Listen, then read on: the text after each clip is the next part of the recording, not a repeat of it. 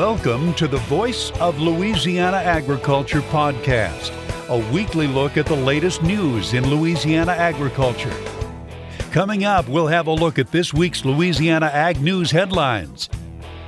We'll look inside the markets with commentary from experts at the Louisiana Farm Bureau Marketing Association.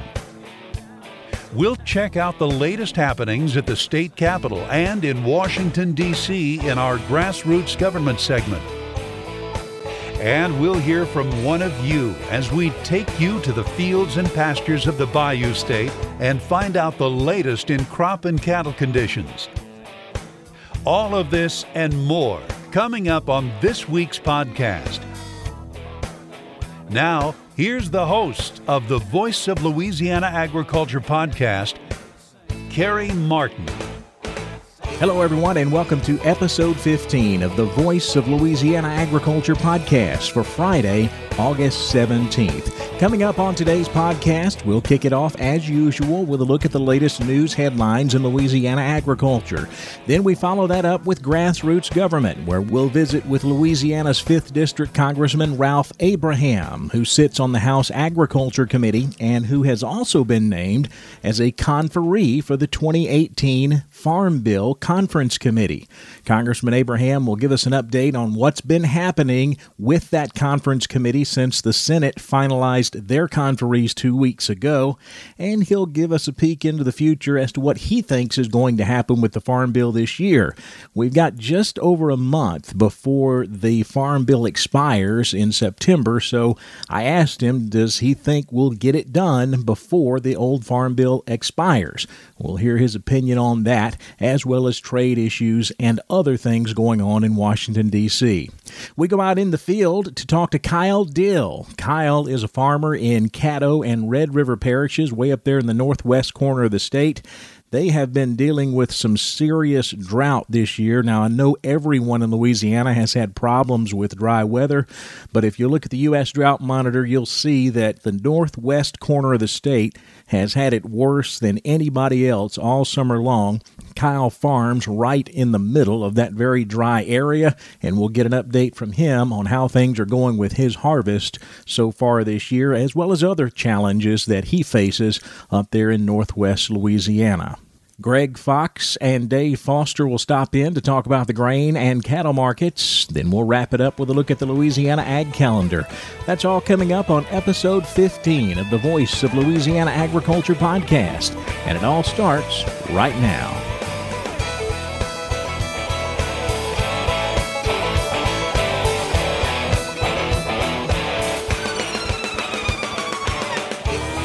Here's a look at the latest news headlines in Louisiana agriculture on the Voice of Louisiana Agriculture podcast. In Louisiana Ag News headlines, we'll talk about the markets. Now, normally we save this for our market segment, but this was such a big market mover, we're moving it up to news headlines. USDA released its latest crop production and supply and demand reports a little over a week ago, back on August 10th. That report caused the soybean market to nosedive over 40 cents in one trading session.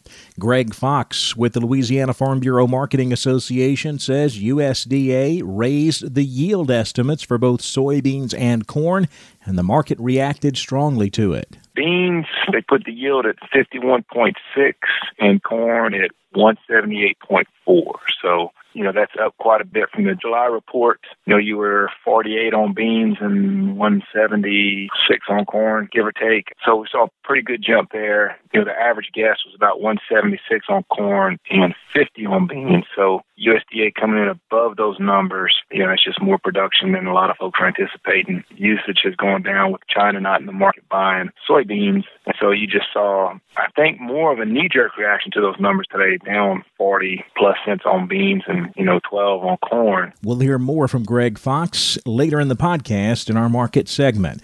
USDA also released Louisiana specific numbers in that crop production report. Here's how some of the numbers shaped up. It showed that corn yield and production is going to be down from last year. Cotton yield is going to be up, but total production down. Rice yield and production is both going to be higher than last year.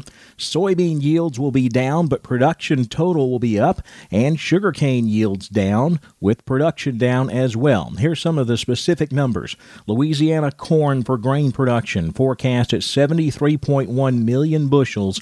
That's down 19% from last year acreage expected to be 420,000 acres. That's down 70,000. For cotton, production is forecast at 390,000 bales. That's down 3%. The total harvested acres expected to be 175,000, down 42,000 from last year. Rice production, as we mentioned, expected to go up. The state forecast 27.9 million hundredweight, that's up 5%. As far as acreage goes, 404,000 acres of rice expected to be harvested. That's up 9,000 from last year. Soybeans, which of course is our biggest row crop in Louisiana, the forecast is 68.5 million bushels. That's up 1%. Total harvested acreage expected to be 1.37 million acres. That is up 120,000 from last year. And finally, sugarcane production forecast at 14.3 million net tons, down 3% acreage harvested for both sugar and seed, totaling 462,000 acres. That's up 12,400 acres from 2017. The U.S. cotton industry is dealing with a lot of issues here in 2018. Don Molino has more. I had a chance during the recent Farm Bureau convention in New Orleans to visit with Craig Brown, Vice President of Producer Affairs for the National Cotton Council. He told me the House approved Farm Bill is good for the cotton industry. Contains our seed cotton provision that carries on from the 18 program, uh, contains an enhancement for the loan rate calculation that provides a 2% cup on any reduction in the loan rate. It also has some uh, some positive changes in the definition of actively engaged to be eligible for any farm program. It, it expands the definition of a family member and clarifies uh, that definition, which we think is very positive. Um, it provides an increase in the EEAP program, which is a, a very good program to help textile mills uh, uh, reinvest and make capital investments in their domestic operations. Uh, so it's, it's, a very good bill. It's a bill we, we strongly supported, and uh, we're happy to finally get it out of the House. A tariff war has been started between the U.S. and one of the largest buyers of U.S. cotton, China. Brown says that's an issue of concern for his industry. We're on the verge of having opportunities to sell cotton in China. They're getting their reserves down to what they consider a strategic level. Chinese textile mills want to buy U.S. cotton, but like every other commodity, it's in the crosshairs of any retaliation. So our stance is that we hope that things can be negotiated out and uh, that we don't end up in a trade war because generally agriculture comes out on the short end of that equation. So we're, we're anxiously watching. We do have a good working relationship with the Chinese textile industry and in, in communication with them. Uh, so we're, we're watching and, and, uh, and have some concern. Cotton did make the targeted list for possible retaliation, along with a lot of other commodities. And so um, we'll have to wait and see. Bud Brown points out the U.S. sells cotton to other countries besides China.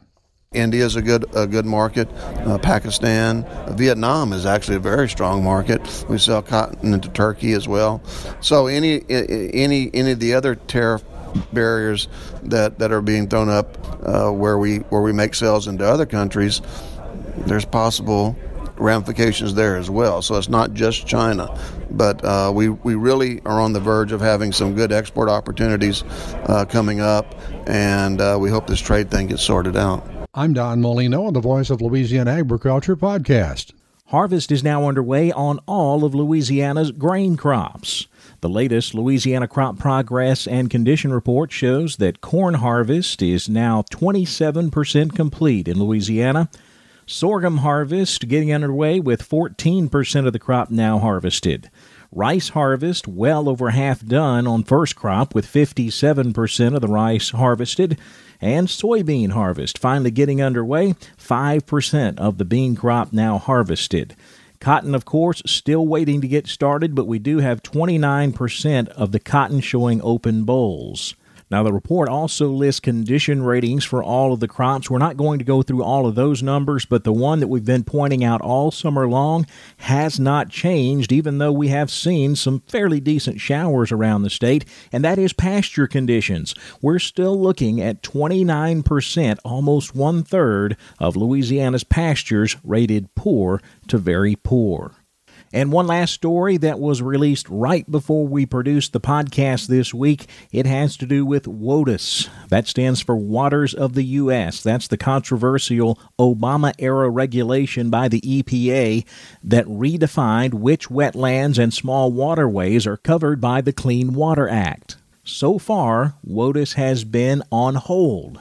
Court injunctions and EPA delays have kept it from being implemented. However, a federal judge in South Carolina ruled on Thursday that the EPA did not follow the proper procedures in delaying WOTUS for two years. So, that ruling puts WOTUS into effect in 26 states across the country, including right here in Louisiana. So, as far as WOTUS is concerned in our state, it is the law of the land right now. We'll have more on this story next week. That is a look at some of the latest news headlines in Louisiana agriculture.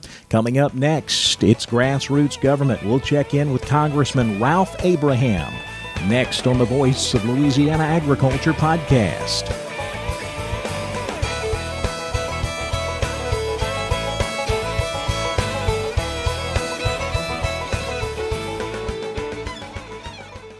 This is Trace Atkins for the Louisiana Farm Bureau Federation. Farm Bureau has been working for Louisiana's farmers and ranchers since 1922, and that work continues today. If you're a farmer or rancher, Farm Bureau wants you to join and be a part of their family. Farm Bureau knows you're busy running your operation, so while you're at work on your farm or ranch, Farm Bureau is watching out for your interests. So join today. The Louisiana Farm Bureau Federation, the voice of Louisiana agriculture.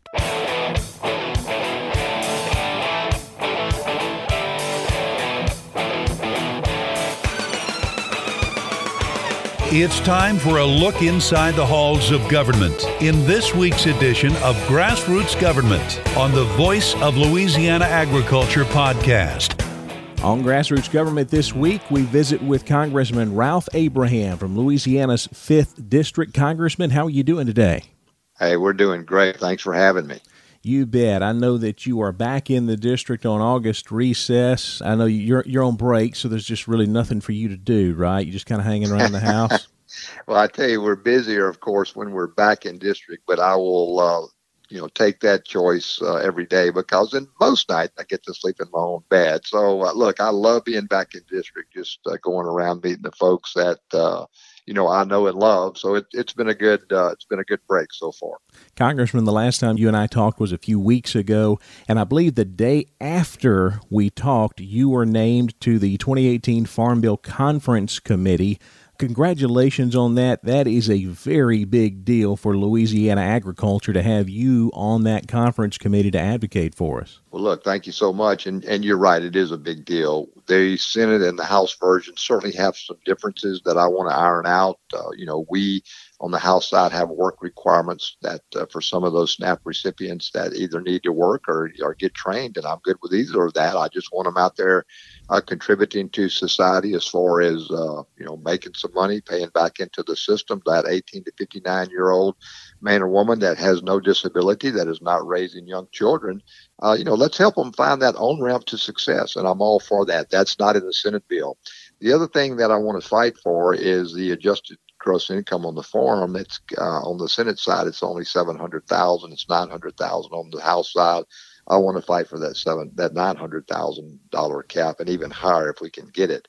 The other thing is we have to make sure that we maintain the family farm, as we all know that's listening to this podcast. If you have a principal die in a farm uh, situation or a farm corporation, all of a sudden the government wants to come in and take your farm with an estate tax, some some type of you know government uh, hand in there. I don't want that. We need to protect these family farms. They are the heart and the soul of America. And if we again allow government to uh, continue to uh, peck away at these family farms, we're not going to have any. So look, as a conferee, I hope Uh, you know, I go in there with uh, some soft gloves on, but if we have to put some hard gloves on to get things done, we'll do that too. I know two weeks ago the Senate named their conferees, so we have the full committee in place. Has anything happened since uh, the Senate named their conferees to get this process moving? it has. We, our staffs are working out some of the more of the legal details. Now, once we, the, on the House and the Senate side, the conferees get around the table and start uh, trading cards, that type of deal, you know, trying to leverage what we want, then uh, that thing gets done very quickly. So I anticipate that uh, hopefully the Farm Bill will, be signed by the president, as he has said he wants to do, in the next uh, probably within a month. So I'm looking forward to that happening, getting this thing behind us, looking forward for the next five years for this Farm Bill to be in place. And to protect our farmers, give them that little bit of the safety net they need. And look, our farmers are the national security, they're our food security. They are, again, the heart and soul of America. So we, we need to take care of them. The current farm bill expires on September 20th, so that only gives us a month to get all of this ironed out. You sound optimistic like you think we can get it done instead of having to extend the current bill. Yeah, I, I, think we can. And if we have to extend the current bill, which I don't, hopefully we won't, but it will only be for a week or two or three. So I think we're in a good spot. Uh, so I'm looking forward to getting this thing uh, done and behind us. Let's switch gears and talk about trade issues. I know that Louisiana farmers, farmers all over the country, have felt the impact of the tariffs that have been going back and forth between us and China us and other countries working on NAFTA, all of those trade issues that are going on right now.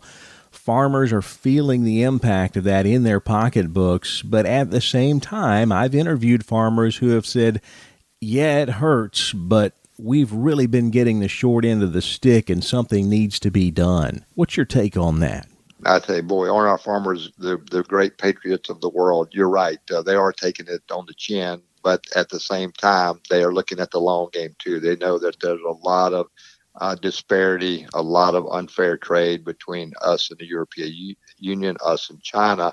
And as you saw about three weeks ago, after the president and his administration had pushed back on the European trade disparities, the EU came back and said, okay, we're going to buy some more American soybeans. And so that's a good thing. And that, that discussion is continuing we're making a lot of progress, I think, over in the EU. On the China, what they've done, they have now messaged to the WTO, the World Trade Organization, that, hey, they're willing to discuss things. And again, the movement is in the right direction.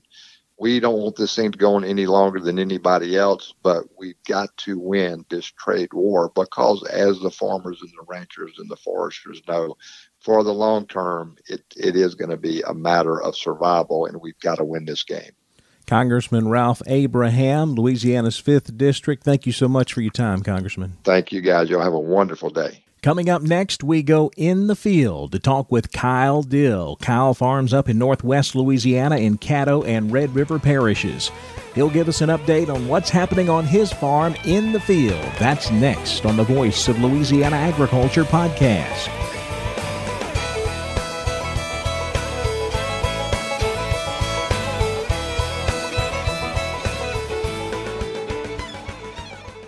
This is Trace Atkins for the Louisiana Farm Bureau Federation. If you're a farmer or rancher, Farm Bureau wants you to join and be a part of their family.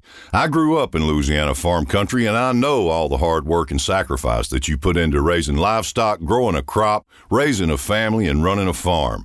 Farm Bureau puts that same hard work and sacrifice into making life better for you and your family, so join today. The Louisiana Farm Bureau Federation, the voice of Louisiana agriculture.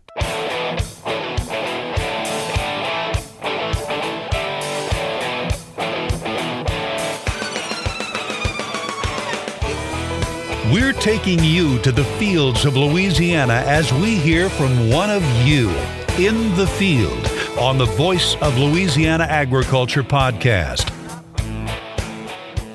We go in the field this week to talk to Kyle Dill. Kyle is owner of Crooked Bayou Planting Company, headquartered in Shreveport, Louisiana. Now, first, before we get started with this segment, I want to thank Carl Wiggers. Carl actually made the trip up to Shreveport and did this interview with Kyle Dill. We're going to pull excerpts out of the interview for this particular segment.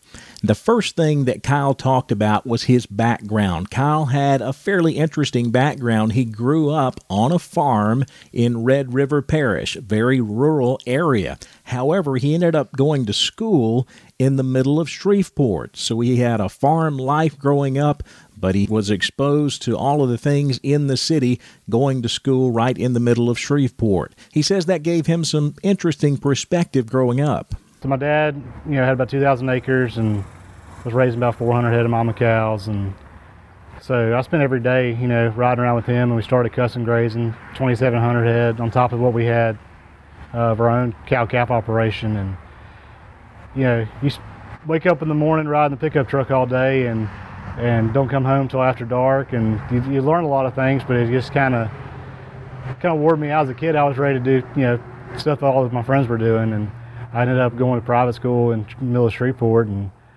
I got you know exposed to city life for a long time, but still got to live in the country. And that time in the country taught him some very valuable lessons. I remember one fall I was as a kid a big football fan. I remember it was a big game. I think Florida State was playing Florida, and it was a you know national title ramifications. So I was been waiting all week to watch that football game, and it was about 10:30 that morning. I was sitting on the couch. My dad said, "Get up, you know, we got a, we got a calf. We need to go pull." And you know, I probably threw a huge fit and cried. Didn't want to stomp my foot, didn't want to go. But I remember we got out to where the cow was, and it was pouring down rain. She was on the side of a lake bed, just you know, worst possible place to have a calf. And we sat out there for three or four hours and never made any progress. Had to get the vet out there, and and uh, you know, at the end of the day, we saved the cow and the calf, and you know, it just kind of dawned on me that those are important things in life. You know, my dad had to take care of his animals, you know, regardless of what he wanted to do that day. Those were his responsibility. And I, I, one thing I've learned from him is that you know, you don't do this thing just for fun. It's uh, everything that you do is you got to take responsibility and take care of not only the animals, your crops, but take care of the people that work for you. Take care of your family. Take care of the all the salesmen, the the crop dusters, the you know the truck drivers, everybody that helps you. You know, you need to return the favor at, at any given time. And now that Kyle is farming on his own, he uses those lessons in his operation today.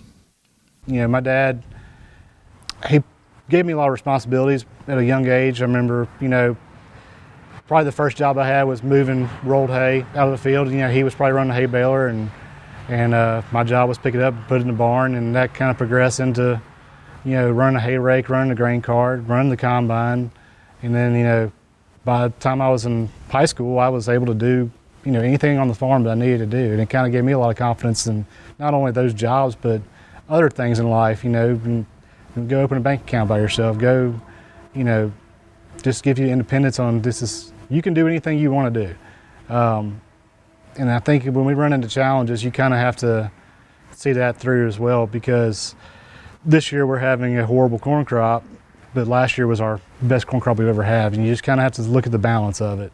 Um, you can't can't win the championship every year. You got to, you know, it's okay to finish second place, and we do everything from from the fall when we start planning for the next year you know, our budgets. We start looking for profits wherever we can find them. If we can lock in a profit in the market, we try to don't get greedy. And we just try to make sure we can go to the next year. You know, we got to have that much backbone. I, my dad was very conservative um, when he farmed.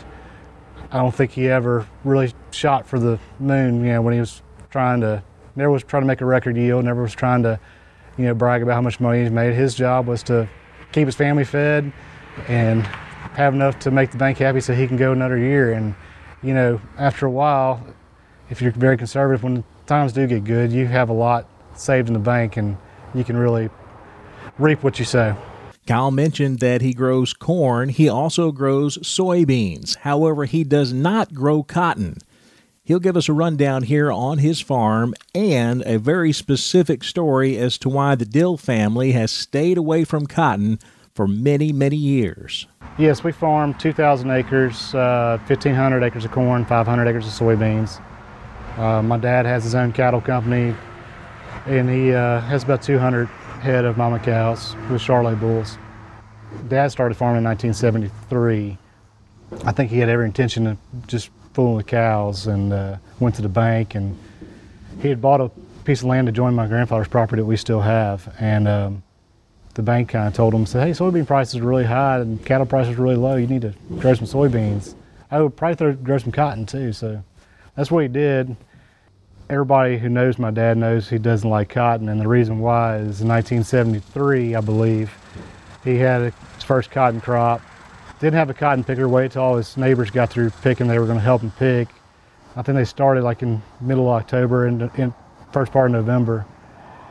And uh, it started raining and didn't quit raining until January, and it didn't finish picking until February of the following year. And uh, cotton had fallen about 30 cents during that time period. The grade fell by about 80%, and uh, by the time it was said and done, he started with a full set of hair and ended up bald at the end. And he said he was never again planting cotton. Until this day, there's not been a bit of cotton planted on our farm. Now, as Cal mentioned, he had his best corn crop ever last year. That has turned into one of the worst corn crops ever this year. And he says it's all because of weather. We started off with a really, really wet spring. Um, we were sitting on the turn row every day just trying to, like, you know, is it dry enough? Is it dry enough? Is it dry enough? When we finally started planting, it was dry enough for the tractor to go across, but probably not ideal conditions to plant into. Uh, we we got okay stands, but the corn was just struggling to really get going. Soils were very cool. Um, we had a lot of crusting, and underneath it was still soaking wet. You know, it was just awful conditions to get started.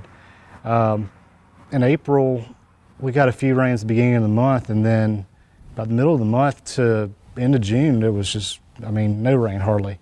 Um, we went back and looked at some of our fields we've already cut, and for the time uh, during the reproductive stage, they only had an inch of rain the entire reproductive stage. So, you know, we were expecting low low yields, but they ended up being lower than we thought.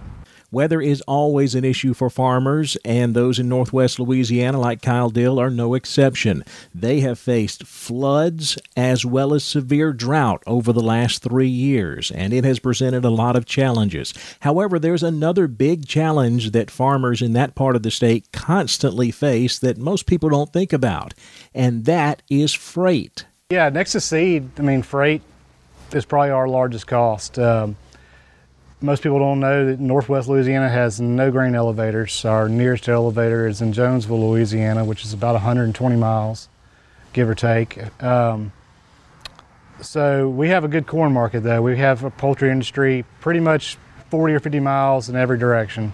Uh, so there's, you know, our corn goes to those directly to those mills. Uh, however, there's a lot of soybeans and occasionally wheat and milo grown in this area, and you know, a lot of our beans end up going, you know, to Baton Rouge or to Zen-Noh because they pay more at a final dest, you know, going on a ship there than they do, say, if we went east to, say, Tallulah, you know, the river that way, and the base is a lot lower. So freight is the most complicated thing during harvest for us. We can't just say, hey, Joe, go drive a truck and uh, keep up with the combine all day. It's, hey, Joe, Larry, Pete, you know, John. It's it's a team of people that have and those guys work 24 hours a day. It seems like to me to keep up with us. Um, you know, it's no no problem for them to drive you know five six hundred miles in a day uh, just to deliver our grain, and then they do it the next day, the next day, the next day, and they don't ever get to go home in the process because they are constantly on the road. Just for example, our corn harvest, it, on a normal year, would take seven trucks behind one combine, and we would try to get those trucks three loads apiece a day. So and that's just everything going right. We have to space them out where they're, you know they're they're all here in the morning when we get started, and we just slowly file them out. But you know, it's 60 miles to the mill in Texas that they go to, and 60 miles back, and uh, you know, there's three or four railroad crossings in between that they got to go across that they could hold them up for 10 or 15 minutes, and you know, it's frustrating during corn harvest, staying all day trying to manage seven trucks. And on soybean harvest, we load trucks up in the morning, or you know, during throughout the day, those drivers go to South Louisiana and usually can't get unloaded to the following morning. They have to sleep in their trucks, come back all the way up here. By the time they get back up here, we have a load for them and they go turn and go back south again. And it's like that for a month or two at a time. In the field this week with Kyle Dill, owner of Crooked Bayou Planting Company in Shreveport, Louisiana. Up next, it's time to look at the markets. Greg Fox and Dave Foster stop by with their insight on the grain and cattle markets. That's next on the Voice of Louisiana Agriculture podcast.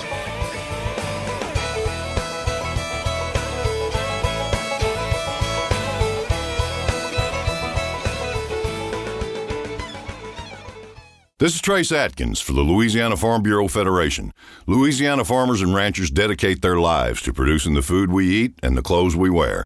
Agriculture touches all of us every time we sit down at the table. So support Louisiana agriculture by joining Farm Bureau. And you don't have to be a farmer to join. If you're already a member, we thank you. Your membership supports farmers and ranchers right here in your local community. The Louisiana Farm Bureau Federation, the voice of Louisiana agriculture.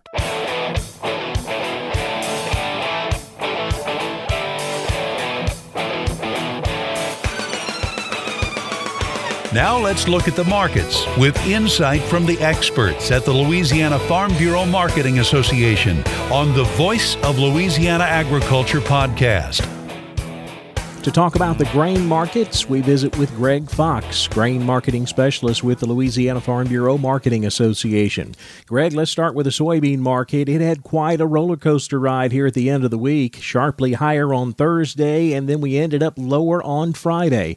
What was behind all that volatility this week? Well, Thursday, you know, a lot of the talk was the Chinese government was going to send a delegation to discuss the trade issues with us and talking about at the end of the month. So anytime we see rumors of trade talks going in somewhat of a positive direction, that's going to have that type of reaction on our markets. We'll see that that upshoot, those gains in the market. Um, again, a lot of folks believe that once we get something straightened out with China, that we're going to see rallies back in this market.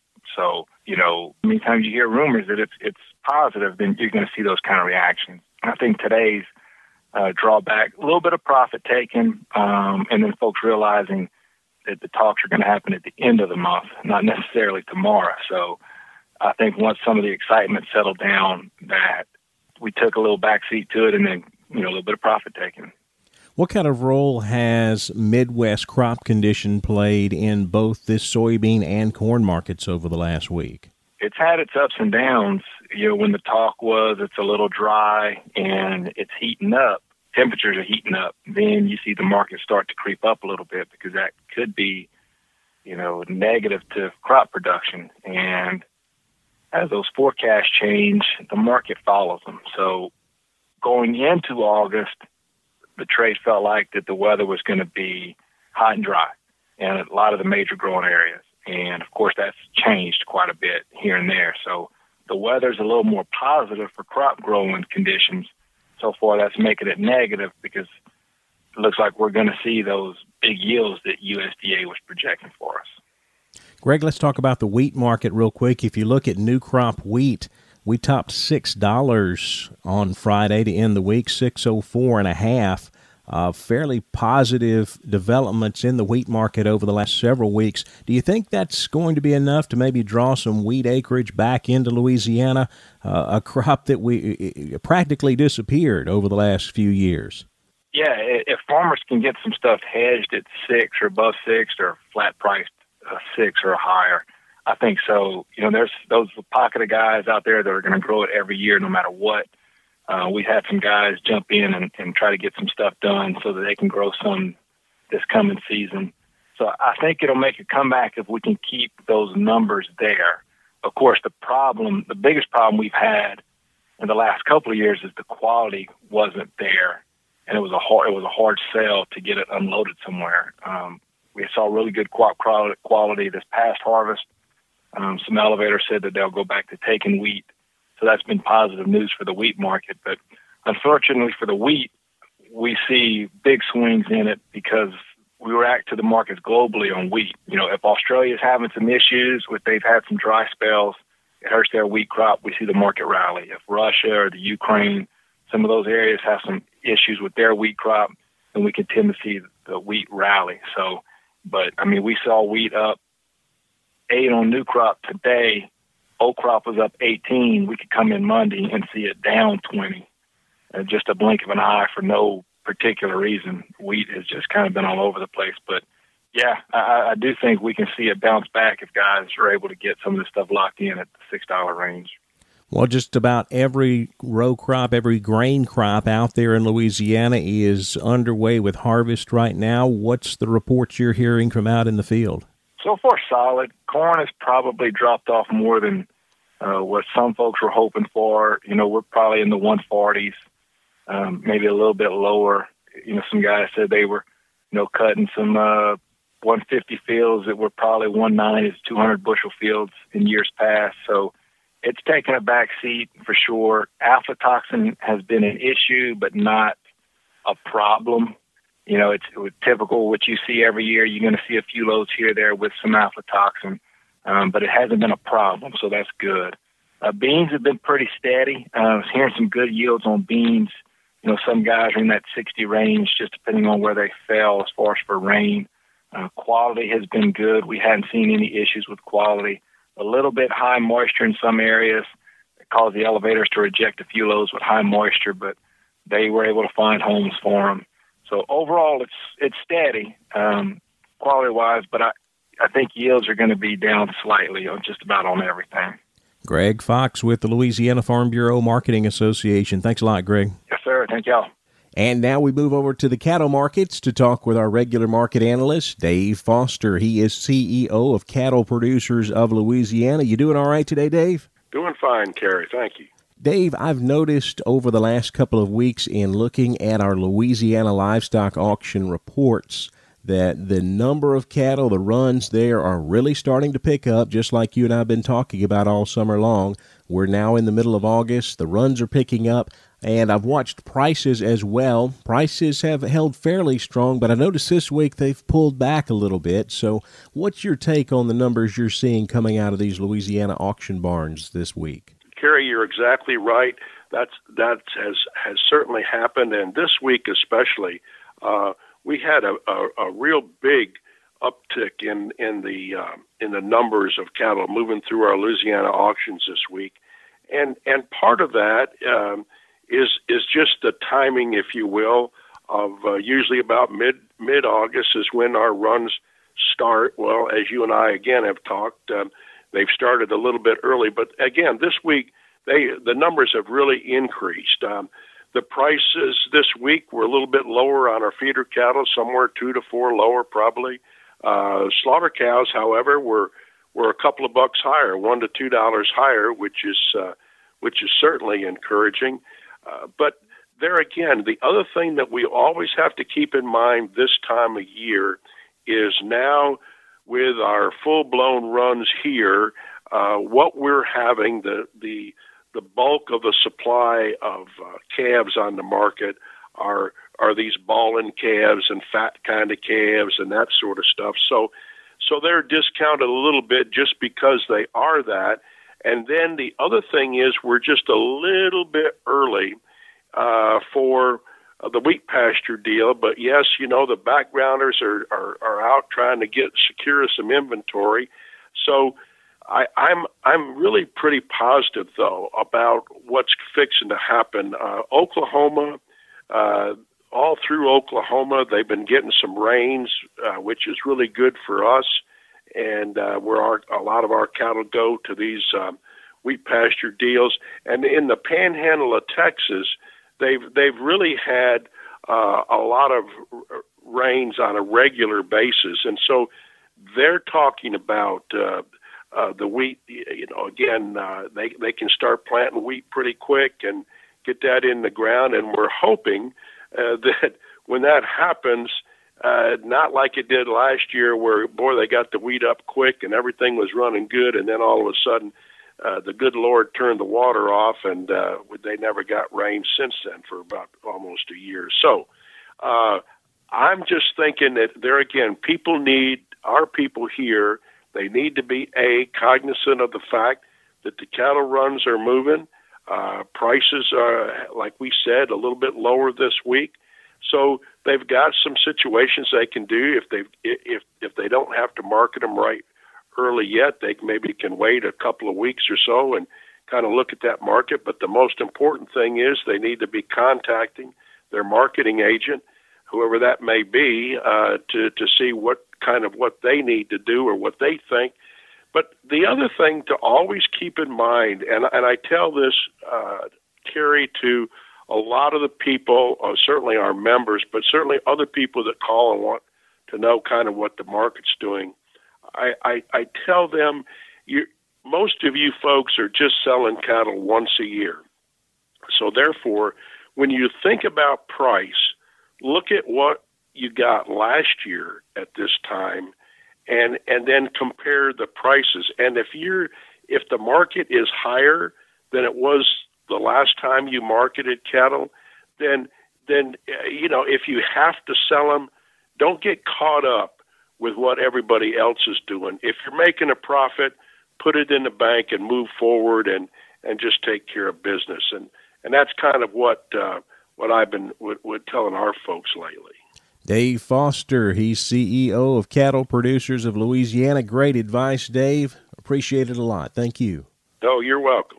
So, what is going on in Louisiana agriculture over the coming week? Well, we'll take a look at the Louisiana Ag Calendar. That's coming up next on the Voice of Louisiana Agriculture podcast.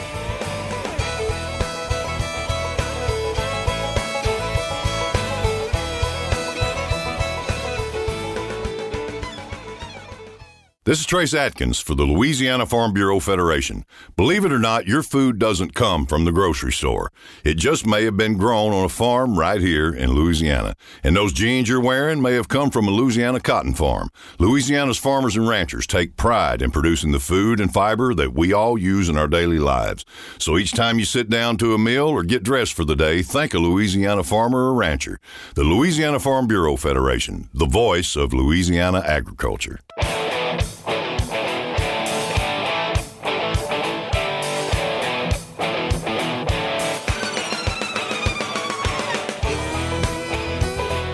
Now, to wrap up this week's podcast, let's take a look at what's coming up this week on the Louisiana Ag Calendar.